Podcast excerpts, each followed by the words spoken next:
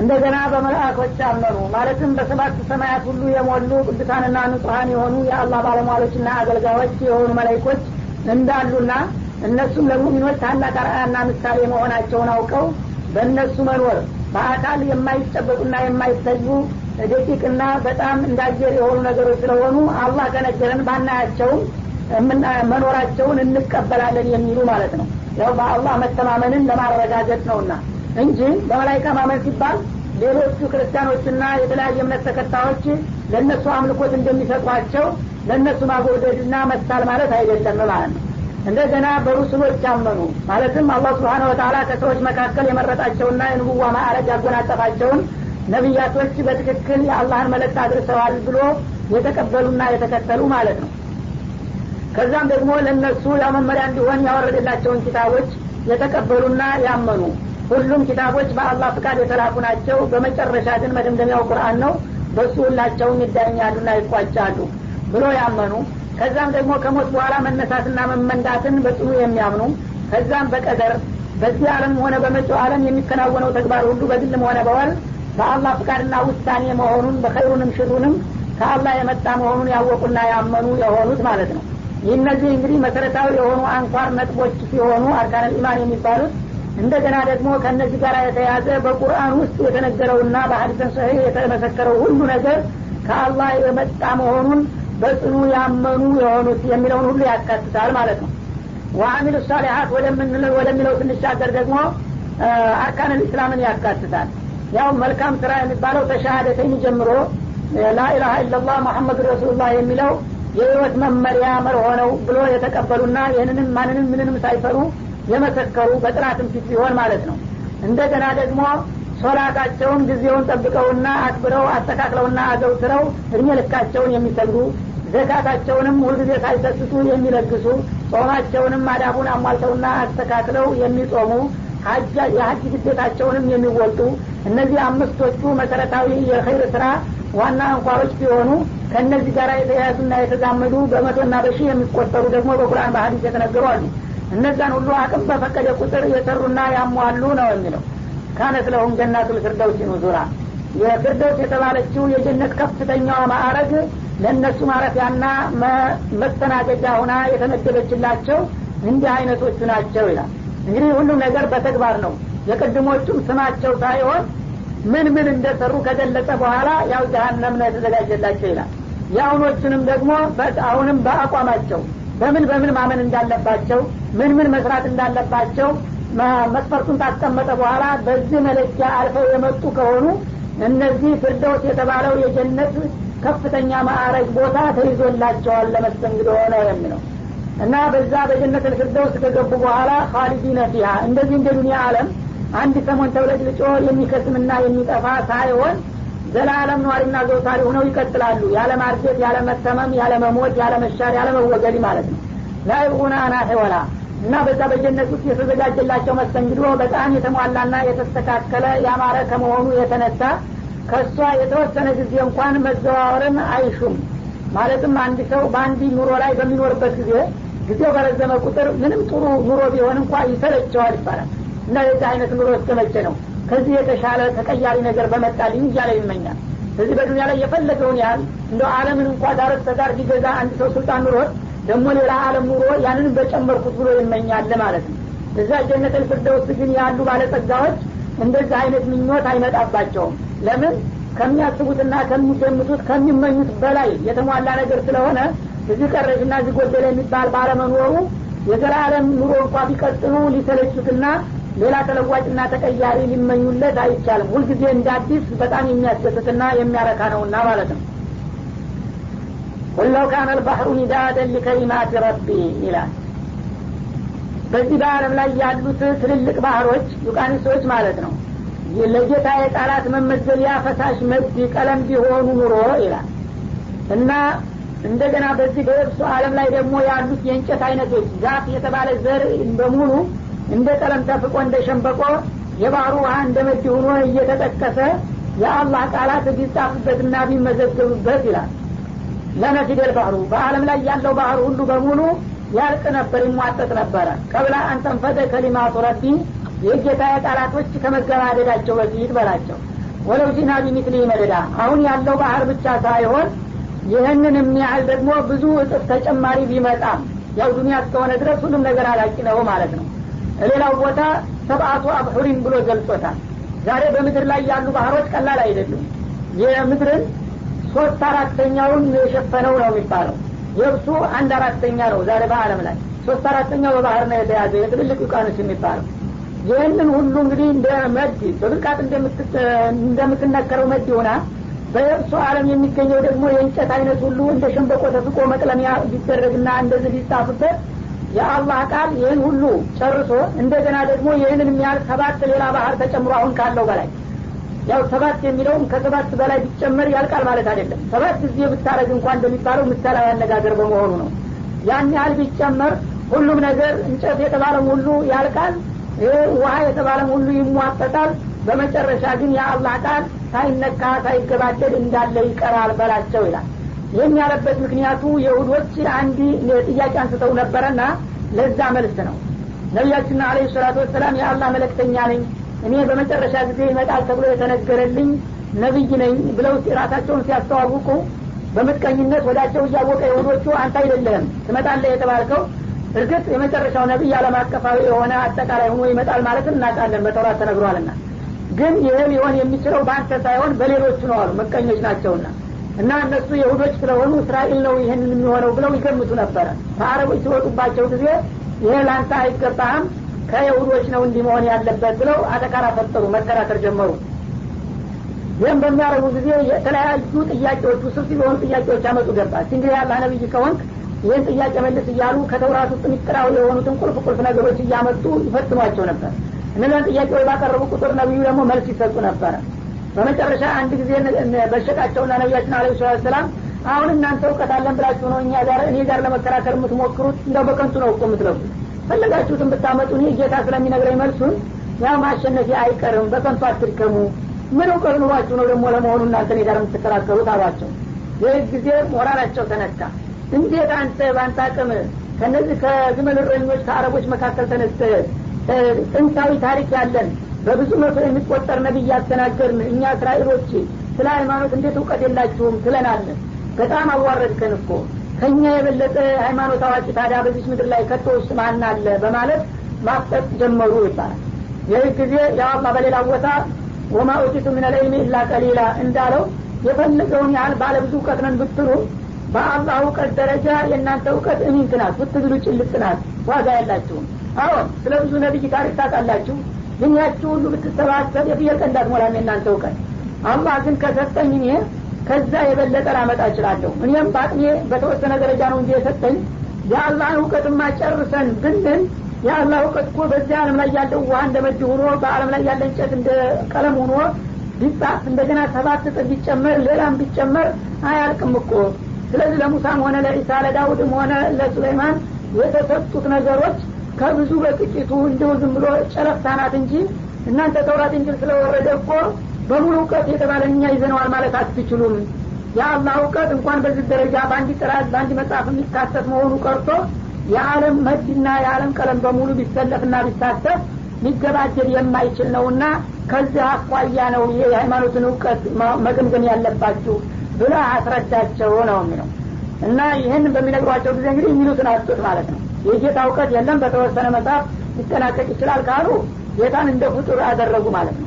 ይህን ያህል የሚሰፋ ከሆነ ደግሞ ይህን ያህል እውቀት ደግሞ እንደሌላችሁ ግልጽ ነው እሙን ነው በማለት አንበረከኳቸው በዚህ ምሳሌያዊ አነጋገር አላህ ነግሯቸው ማለት ነው። እና የጌታ እውቀት በፈለገው ያህል በፍጡሩ ሁሉ በሙሉ ቢጻፍ ያ ሁሉ ነገር ያልቃል ይሟጠጣል እንጂ የጌታ እውቀት ተጽፎ የሚያልቅ አይደለም። ስለዚህ ተውራትም የተወሰነ እውቀት ነው ይዞ የመጣው። ይህም ቁርአን ቢሆን የተወሰነ እውቀት ነው። ካለፉት መጽሐፎች ሰፋ ይበል እንጂ አላህ ዘንድ ያለው እውቀት ሙሉ በሙሉ ሊወክል አይችልም ማለት ነው። ወለው ጅና ቢሚትሊ መደዳ እና በዚች በምድር ላይ ያሉትን ባህሮችም ሆነ እንጨቶች እንደገና በአምሳያ በአምሳያ እያቀፍንና እያባዛን ብንጨምርላቸውም የአላህን እውቀት የሚጨርሱበት አቅም አይኖራቸውም ነው ማለት ነው። ቁል ኢነማ አነ በሸሩ ሚትልኩም ለማንኛውም እኔ የአላህ ነቢይ ነኝ ስላልኳችሁ ልበልጣችሁ ስለሆነ ምቀኝነት ተሰምቷችሁ ነው አይደለም? አንተ ከማን በልጠ ነው? እነማ አንተ በሸሩ ሚትሉን አይሏቸው ነበር? አሁን እኔ ልክ እንዳላችሁት የእናንተው ቢጤ ሰው ነኝ። ከሰው የተለየውኝ አይደለሁም። ልዩነቴ አንድ ነገር ብቻ ነው እንጂ ልክ እንደምትሉት በሁለት እግር መሄድ ከዚሁ ከሰዎች መካከል የወጣሁኝ አንድ ግለሰብ ነኝ በላቸው ይላል። ወትሮውንስ በሰውነት ኔ የተጠራጠርኩና ትነግሩኛላችሁ። ግን ልዩነቱ ሰው ቢሉ ሰው አይደለም። አንድ ትልቅ ጉዙፍ የሆነ ልዩነት አለ። እሱ ምንድን ነው ወሀ ኢለይ የአላህ መልእክት በእኔ በኩል የሚመጣ መሆኑ። በእናንተ በኩል እንደ እኔ በቁመታችሁ በውፍረታችሁ እኔን ብታሉም እንኳን አላህ ነቢይ አላደረጋችሁም። ዋህይ አይወርድላችሁም። እኔን ግን ሰው ከመሆኔ ጋራ ከእናንተ መካከል መረጠኝና በጧትና በማታ የአላህ ስብሓነ ወተላ መመሪያ ይደርሰኛል። የመመሪያውም ደግሞ ዋና ቁም ነገሩና መሰረቱ ምን የሚል ነው? አነማ ኢላሁኩም ኢላሁን ዋሂድ። የሁላችሁም አምላክ አንድና አንድ የሆነ ብቻ ጌታ ነው። በሁለትም በሶስትም አይባዛም ክርስቲያኖቹ እንደሚሉት ተላተቲን ታሊቱ ተላተቲን ከሶስት አባሎች አሉት እንደሚባለው አይደለም። መንፈስ ቅዱስ እና ወልድ አብ እንደሚባለው አይደለም ማለት ነው። አላሁ ልዋሒዱ አሀድ በአካሉም በዛቱም በባህሪውም በስልጣኑም በማንኛውም መልኩ አቻና አጋር መስል የሌለው አንድ ወጥ የሆነ ጌታ ነው የሚለው መርሆ ብቻ በጧት በማታ ይደርሰኛል። እናንተ ግን እዚህ ላይ የተለያዩ ነገሮችን እየደረደራችሁ ነው የማንስማማው ማለት ነው። ወይም የሁዶች እንደሚሉት ዑዘይሩን ይኑላህ ዑዘይር የአላህ ልጅ ነው እንደምትሉት አይደለም። ወይም ደግሞ አልመሲሑ ብኑላህ እንደሚሉት አይደለም ክርስቲያኖቹ። ወይም ደግሞ ሙሽሪኩ ልአረብ አልመላይከቱ በናቱላህ መላይኮች አላህ ሴት ልጆች ናቸው ይሉ ነበረ ይህ ከንቱ ነው። እንግዲህ ወታ የዓለም ባለቤት የሆነው አላህ አንድ ብቻ ነው። በወላጅም በተወላጅም አይባዛም የሚለው ቋሚና ግልጽ የሆነ መርሆን ብቻ ነው በእኔ ዘንዳ የሚደርሰኝ ይሄ ደግሞ የሁሉም ነቢያቶች መመሪያ መሆኑን ታውቃላችሁ። ላኢላሀ ኢላላህ በነቢዩ መሐመድ ጊዜ የተጀመረ አይደለም። ከመጀመሪያው ነቢይ ጀምሮ ከአላህ በስተቀር አምላክ የለም አምላክ ወላጅም ተወላጅም የለውም የሚል የሁሉም ነቢዮች መመሪያ ነው። ባይሆን የዘመኑ በወቅቱ የነበረው ነቢይ በሁለተኛው አረፍተ ነገር ነው የሚጠቀሙ ላኢላሀ ኢላላህ ይባላል ኑህ ረሱሉላህ። ላኢላሀ ኢላላህ ሁድ ረሱሉላህ። ላኢላሀ ኢላላህ ሳሌሕ ረሱሉላህ። ላኢላሀ ኢላላህ እብራሂም ረሱሉላህ ላኢላሀ ኢላላህ ሙሳ ረሱሉላህ እየተባለ መጣ እንጂ ላኢላሀ ኢላላህ ተቀይራ አታውቅም። እኔም ያችን መመሪያ ነው ይዣት የመጣሁት እንጂ አዲስ ፈሊጥ አይደለም በላቸው ይላል። ፈመን ካነ የርዱ ሊቃ ረቢ እና ከእንዲህ አይነቱ ጌታ ጋር ለመገናኘት ተስፋ የሚያደርግ ሰው የመልቅያማ ማለት ነው። ወይም የሚፈራ ሰው የርጁ የሚለው ሁለት አይነት ትርጉም አለው ማለት ነው።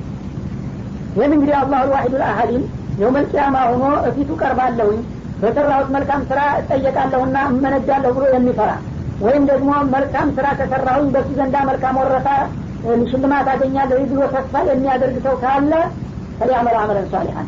እዚች ዱኒያ ላይ እያለ ሰለቸኝ ደከመኝ ሳይል ሁልጊዜ ጌታው የወደደውን መልካሙን ሁሉ ይስራ። ይሄ ነው ቁም ነገሩ። እና በእኔ በኩል የሚመጣው ወህይ ከእናንተ የሚለየኝ ይሄ ነው ማለት ነው። ولا يشرك بعبادة ربه أحدا ማንኛውም ኸይር ነገር በሚሰራ ጊዜ ደግሞ እያግበሰበሰ ለአላህ ሰራሁኝ እያለ እንደገና ደግሞ ለሌሎችም በተጓዳኝ እያጋራ አይደለም በጌታው አምልኮት ማንንም ምንንም ሳያጋራ ንጹህ አድርጎ በስሜት ደረጃ በይሉንታ ደረጃ እንኳን ኸይር ነገር ሲሰራ ሰዎች እንዲያደንቁኝ እንዲያመሰግኑኝ እንዲያከብሩኝ የሚል እንኳ ስሜት ሳይጨምርበት ፍጹም ለአላህ ብቻ እንዲደሰትልኝ ብሎ መስራት ይኖርበታል። ይህን ያደረገ እንደሆነ በዚህ አይነት መመሪያ ህይወቱን ያጠናቀቀ ሰው የዘላለም ዲልና እድል ለሱ ነው የሚለው መመሪያ ስለሚደርሰኝ ከዚህ ላይ ነው እንጂ የተለያየ ነው። አለበለዛ እናንተ እንደምትሉት እኔም የእናንተ ቢጤ ሰው ነበርኩኝ ብለህ ንገራቸው ይላል። እና ዋናው ቁም ነገሩ እንግዲህ ተውሂድና ኢክላስ ነው ማለት ነው። ወይም በሌላ አነጋገር إيمان صحيح ና عمل صالح ጤናማ ኢማንና ትክክለኛ ስራ ነው አላህ የሚፈልገው ማለት ነው። አለበለዚያ የማንም ዘር ጥቁርም ይሁን ነጭም ይሁን ምዕራባዊ ምስራቃዊም ቢሆን ይህ ጉዳዩ አይደለም። ለሱ ፍጹም ታማኝና ታዛዥ እሱን ብቻ የሚያመልክ ከሆነ አንድ ሰው በፈለገው ዘመን በፈለገው ሀገር ቢፈጠር የአላህ ወዳጅ ነው። ምክንያቱም የአላህን ፍቃድ ተቀብሏል የነቢዮችን ፈለግ ተከትሏልና ከዚህ ውጭ ግን እንኳን በቀጥታ ለጣዖት ማምለክ ይቅርና ከአላህ ሌላ ላለ ነገር መንበርከክ መሳል መጸለይ መመጀን ይቅርና በስሜት ደረጃ እንኳ ይህንን ኸይር ነገር የሰራው እንደሆነ በአንድ በኩል ግዴታዬን ተወጣሁ በሌላ በኩል ደግሞ ገሌ ሷሊህ ነው አቢር ነው ብለው የአካባቢ ሰዎች ያወድሱኛል ያደንቁኛል ያከብሩኛል የሚል እንኳ ከተጨመረ ይሄ በአላህ ዘንዳ ተቀባይነት አይኖረውም። አመለ ሷሊህ አይደለም እና በአጌታ ማጋራት የለበትም። ሪያ እና ሱምአ የሚባለውን ነገር ሽርክ አለው ቁርአን ማለት ነው። በሀዲስ ኢነማ አካፉ አለይኩም ሽርክ አልአስፈር እንዳሉት ረሱል አለ ሰላም ይህ ግልጽ የሆነውን የጣዖት አምልኮት ደጋግሜ ስለነገርኳችሁ ከአሁን በኋላ ትገቡበታላችሁ ብዬ ብዙ አልሰጋም አሉ። ግን የምሰጋው ስውር የሆነውን ረቂቁን ሽርክ ነው ማለት ምንድን ነው ደግሞ ስውር የሆነ ሽርክ የምትሉ ሲሏቸው አርያ ስውር የሆነ ሽርክ ማለት የምትሰራውን ስራ በዛሂር ሲታይ ዒባዳ ነው። አላህ ያዘዘህን ነበር የምትሰራው ግን በስሜትህ ለአላህ ብቻ ማድረግን ትተህ የተለያዩ ዝናዎችና ክብሮች ውዳሴዎችና ምስጋና ሽልማቶች ከሰዎች የምትፈልግበት ነገር የስውር የሆነ ሽርክ ነውና ከእሱ ነው መጠንቀቅ ያለባችሁ። በጣም ለኡመቶች የምሰጋላቸው በዚህ በኩል ነው። እንዳሉት አሁንም ይህ አያት ማንኛውም ሙሚን የሚሰራው ኸይር ስራ ላይ ከአላህ ሌላ ማንም አይነት ስሜት እንዳይመጣበት መጠንቀቅ አለበት ማለት ሰዎች አመሰገኑ አላመሰገኑ ጉዳይ አይደለም። ጌታ ያዘዘህን ነገር መስራት ከዛ በኋላ ቢፈልጉ ይኮንኑ ቢፈልጉ ያመስግኑ የእነሱ ትርፍ ነው ነው የሚለው። በዚህ ደረጃ የሚሰራ ነገር ነው። በእኔ ዘንዳ ተቀባይነት ያለው። አለበለዚያ እንኳን ጭርሱን ያልሰራው ወይም በግልጽ ያጋራው ይቅርና ለእኔ የሰራ እየመሰለ በስሜት ደረጃ ሌሎችን ነገሮችን አክብሮትና ለእነሱ ግምት ወይም ለእነሱ ስሜት የሚሰጥ ከሆነ ይህ እንኳ ዋጋ የለውም በማለት ያሳውቃልና ያስጠነቅቃል ነው بسم الله الرحمن الرحيم كاف هايا عين صاد ذكر رحمة ربك عبده زكريا إذ نادى ربه نداء خفيا قال قال رب إني وهن العظم مني واشتعل الرأس شيبا ولم أكن بدعائك ربي شقيا وإني خفت الموالي من ورائي وكانت امرأتي عاقرا فهب لي من لدنك وليا يرثني ويرث من آل يعقوب واجعله ربي رضيا سورة مريم مكية وآياتها ثمان وتسعون مريم مكة የወረደ ስራ ስትሆን ዘጠና ስምንት አንቀጾች አሉባት ወገረዷ ተቅሪሩ ተውሂድ። የመካ ስራዎች እንደተለመደው ያው በተውሂድ ነጥቦች ላይ ስለሚያተኩሩ እሷም እንደ ጓደኞቿ በተውሂድ ላይ ልዩ ትኩረት ይኖራታል። ወደንዚህ ላይ ጀለ ዋላ አማ ላይ የሊቁ ብሄ አላሁ ስብሓናሁ ወተላ የማይገባው ከሆኑ ባህርያቶች ሁሉ ታጠራለች። ማለት የተለያዩ ካፊሮች ጌታን ስብሓናሁ ወተላ እንደ ፍጡር በማስመሰል የተለያዩ ለሱ የማይገቡና የማይመጥኑ ሁኔታዎችን ይናገራሉና ያ ነገር ከእሱ ጋር የማይሄድ መሆኑን ትገልጻለች እና ታረጋግጣለች ማለት ነው። ወደፊት የአቂደት ልኢማን ቢልባቲ ወልጀዛ ከሞት በኋላ የመነሳቱ ጉዳይ በጊዜው የነበሩት ኩፋሮች በጣም ዘበት ይመስላቸው ስለነበረ ደግሞ ይሄ የመነሳትና የመመንዳት ጉዳይ ያለቀለት እውነታ ነው በማለትም ታረጋግጣለች። በአጠቃላይ የስራዎቹ ማዞሪያ ወይም ማጠንጠኛ አላህ ስብሓናሁ ወተላ ካሊቀ ሰማዋት ወልአርድ የሆነ ጌታ እንዳለና የእሱ አቻና ቢጤ እንደሌለ ብቸኛ አምላክ እንደሆነ ትገልጻለች ማለት ነው።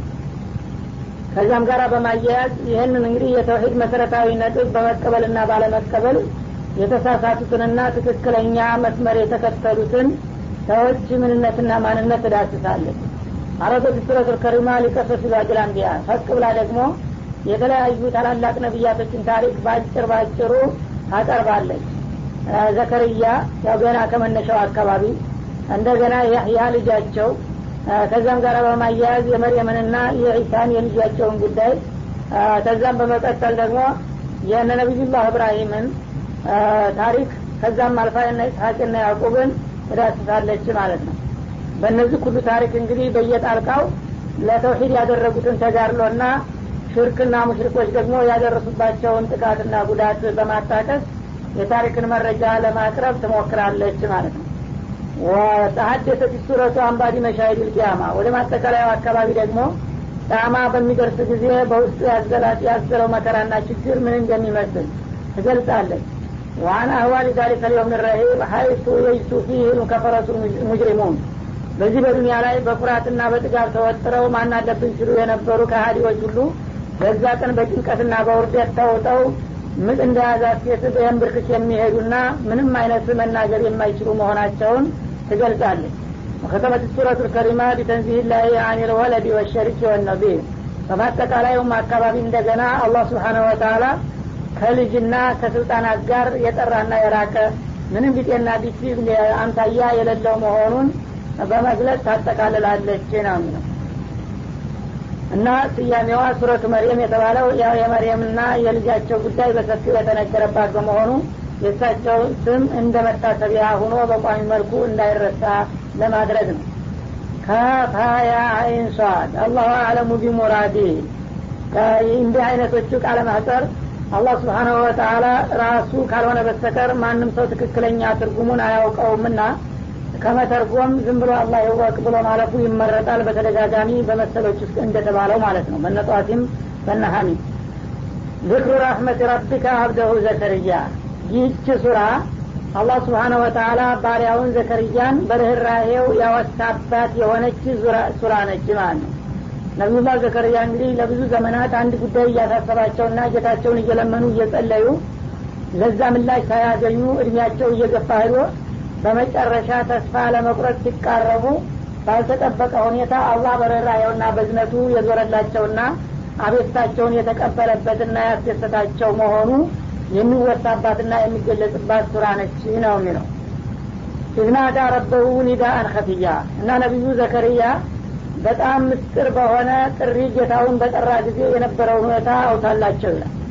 እንግዲህ በኢክላስ በሌሊት ጨለማ ለብሰው ማንም ሰው በማየውና በማይታዘዝበት ወቅትና ሁኔታ ጌታቸውን ከልባቸው ጸለዩትና ለመኑት ማለት ነው። ላለባቸው ችግር መፍትሄ እንዲሰጣቸው። እና እንዴት ብለው ነው የጠሩት? ቃል ረቢ ጌታ ሆይ ኢኒ ወሀነ ልአዝሙ ሚኒ እኔ ይኸው እድሜ እየገፋ ከመሄዱ የተነሳ አጥንቴ ላላ ተብረከረከ አሉ። ሰው እንግዲህ እርጅና እየተጫነው ሲመጣ ጉልበቱ እየከዳው ሰውነቱ እያሸበሸበ እንደገና ሰውነቱ እየተንቀጠቀጠና አይኑ እየደበዘዘ ጆሮ እየደከመ ስለሚሄድ ይኸው የአፍለኝነት እድሜን አሳልፌ በእርጅና እንደገና ቁልቁለት ጉዞ በመቀጠል አጥንቴ ሁሉ ላላ። እንኳን ስጋውና ቆዳው ቀርቶ አጥንቱ እንኳን እንደፊቱ ሀይል የለውም ማለታቸው ነው። ወሽታ አለረእሱ ሸይበን። ራሴ ደግሞ በሽበት ተንበለበለ። ያው ጥቁር የነበረው ጠጉሬ ወደ ነጭነት ተለወጠና አዋረረ ማለታቸው ነው። ወለማአኩም ቢልዋሀኢ ከረቢ ሸቅያ እስካሁን ደግሞ ከልጅነት እስካሁን ድረስ እኔ አሳስቦኝ አንተን በጠየቅኩና በለመንኩ ቁጥር አንተ ያቀረብኩት አቤቱታ እንዲህ ብለኸኝና አሳፍረኸኝ እድለቢስ አድርገኸኝም አታውቅም። መልካም ነው ያስለመድከኝ። ይህችን ጉዳይ ብቻ እስካሁን ምላሽ ባለማገኘት ይሄ ነው እንጂ እስከ ዛሬ ብዙ ለታዎችን ውለህልኛል ዱአዬንም ተቀብለኸኛል ና አሁንም ይህችን የመልስ ስጠኝ በማለት አጥብቀው ተማጸኑ ማለት ነው። እና ጉዳዩ ምን እንደሆነ ይገልጻል ራሳቸው ወኢኒ ክቱል መዋሊ ሚን ወራኢ። እና አሁን ይህንን አቤቱታ ደጋግሜና አጠንክሬ የማቀርበውና የምጠይቅህ ከእኔ እልፈት በኋላ ያው እየተገባደደውና መሞቴ ስለማይቀር ከሞትኩ በኋላ ከኋላ የሚቀሩ ቤተሰቦችና ቤተዘመዶቼ የኔን አደራ በሚገባ ተቀብለው ያከብሩት አልመሰለኝም። ፈርቻቸዋለሁኛ እና የአጎት ልጆች ነበሯቸው ይባላል። የእሳቸው መካን ነበሩ። ልጅ የላቸውም ስለዚህ እነዚህ የዘመድ ልጆች አጎት ያክስት ልጆች እኔ ከሄድኩ በኋላ የዲኑን ሀላፊነት በሚገባ ተቀብለው በብቃት ይወጡ መስሎ አልታየኝም። ፈራኋቸው ወካነት ምርአት ሀቂረን ባለቤቴ ደግሞ ከልጅነት ጀምሮ እስካሁን ድረስ አንድ ቀን ጸንሳና ወልዳ የማታቅ ድርቅ ያለች መካን ነች። ፈሀብሊ ሚለዱን ከወልያ ግን አንተ ታልክ የሚቸግርህ ነገር የለምና ይህንን አደራዬን የሚረከበኝ ከአንተ ዘንዳ ከአብራኬ የወጣ ልጅ ለግሰኝና እባካ አስደስተኝ በማለት ልጅ እንዲወለድላቸው አጥብቀው በሌሊት ጨለማ ድምጣቸውን ዝቅ አድርገው ማንም በማያይና በማይሰማበት ቦታ የለመነኝ ጊዜ የነበረውን ሁኔታ አንሳና አስታውሳቸው በማለት ስለ ነቢዩላህ ዘከርያ ዱዓ የሰጠውን ምላሽ ሊገልጽ ነው ማለት ነው። እና እንግዲህ የአላህ ነቢዮች ህጋዊ ነገር እንኳ ለመጠየቅ አላህም በጣም ከማክበርና ከመፍራታቸው ብዛት የተነሳ ብዙ ዳርዳሩን ሂደው ነው ኋላ እንደገና የሚጠቅሱት እንጂ ቀጥታ እንዲህ አርግልኝ ለማለት እንኳ አላህን ይፈሩታል ማለት ነው። መጀመሪያ ምክንያቱን ዱዓ እንዲያደርጉ ያስገድዳቸውን ሁኔታ ዘረዘሩ ማለት ነው።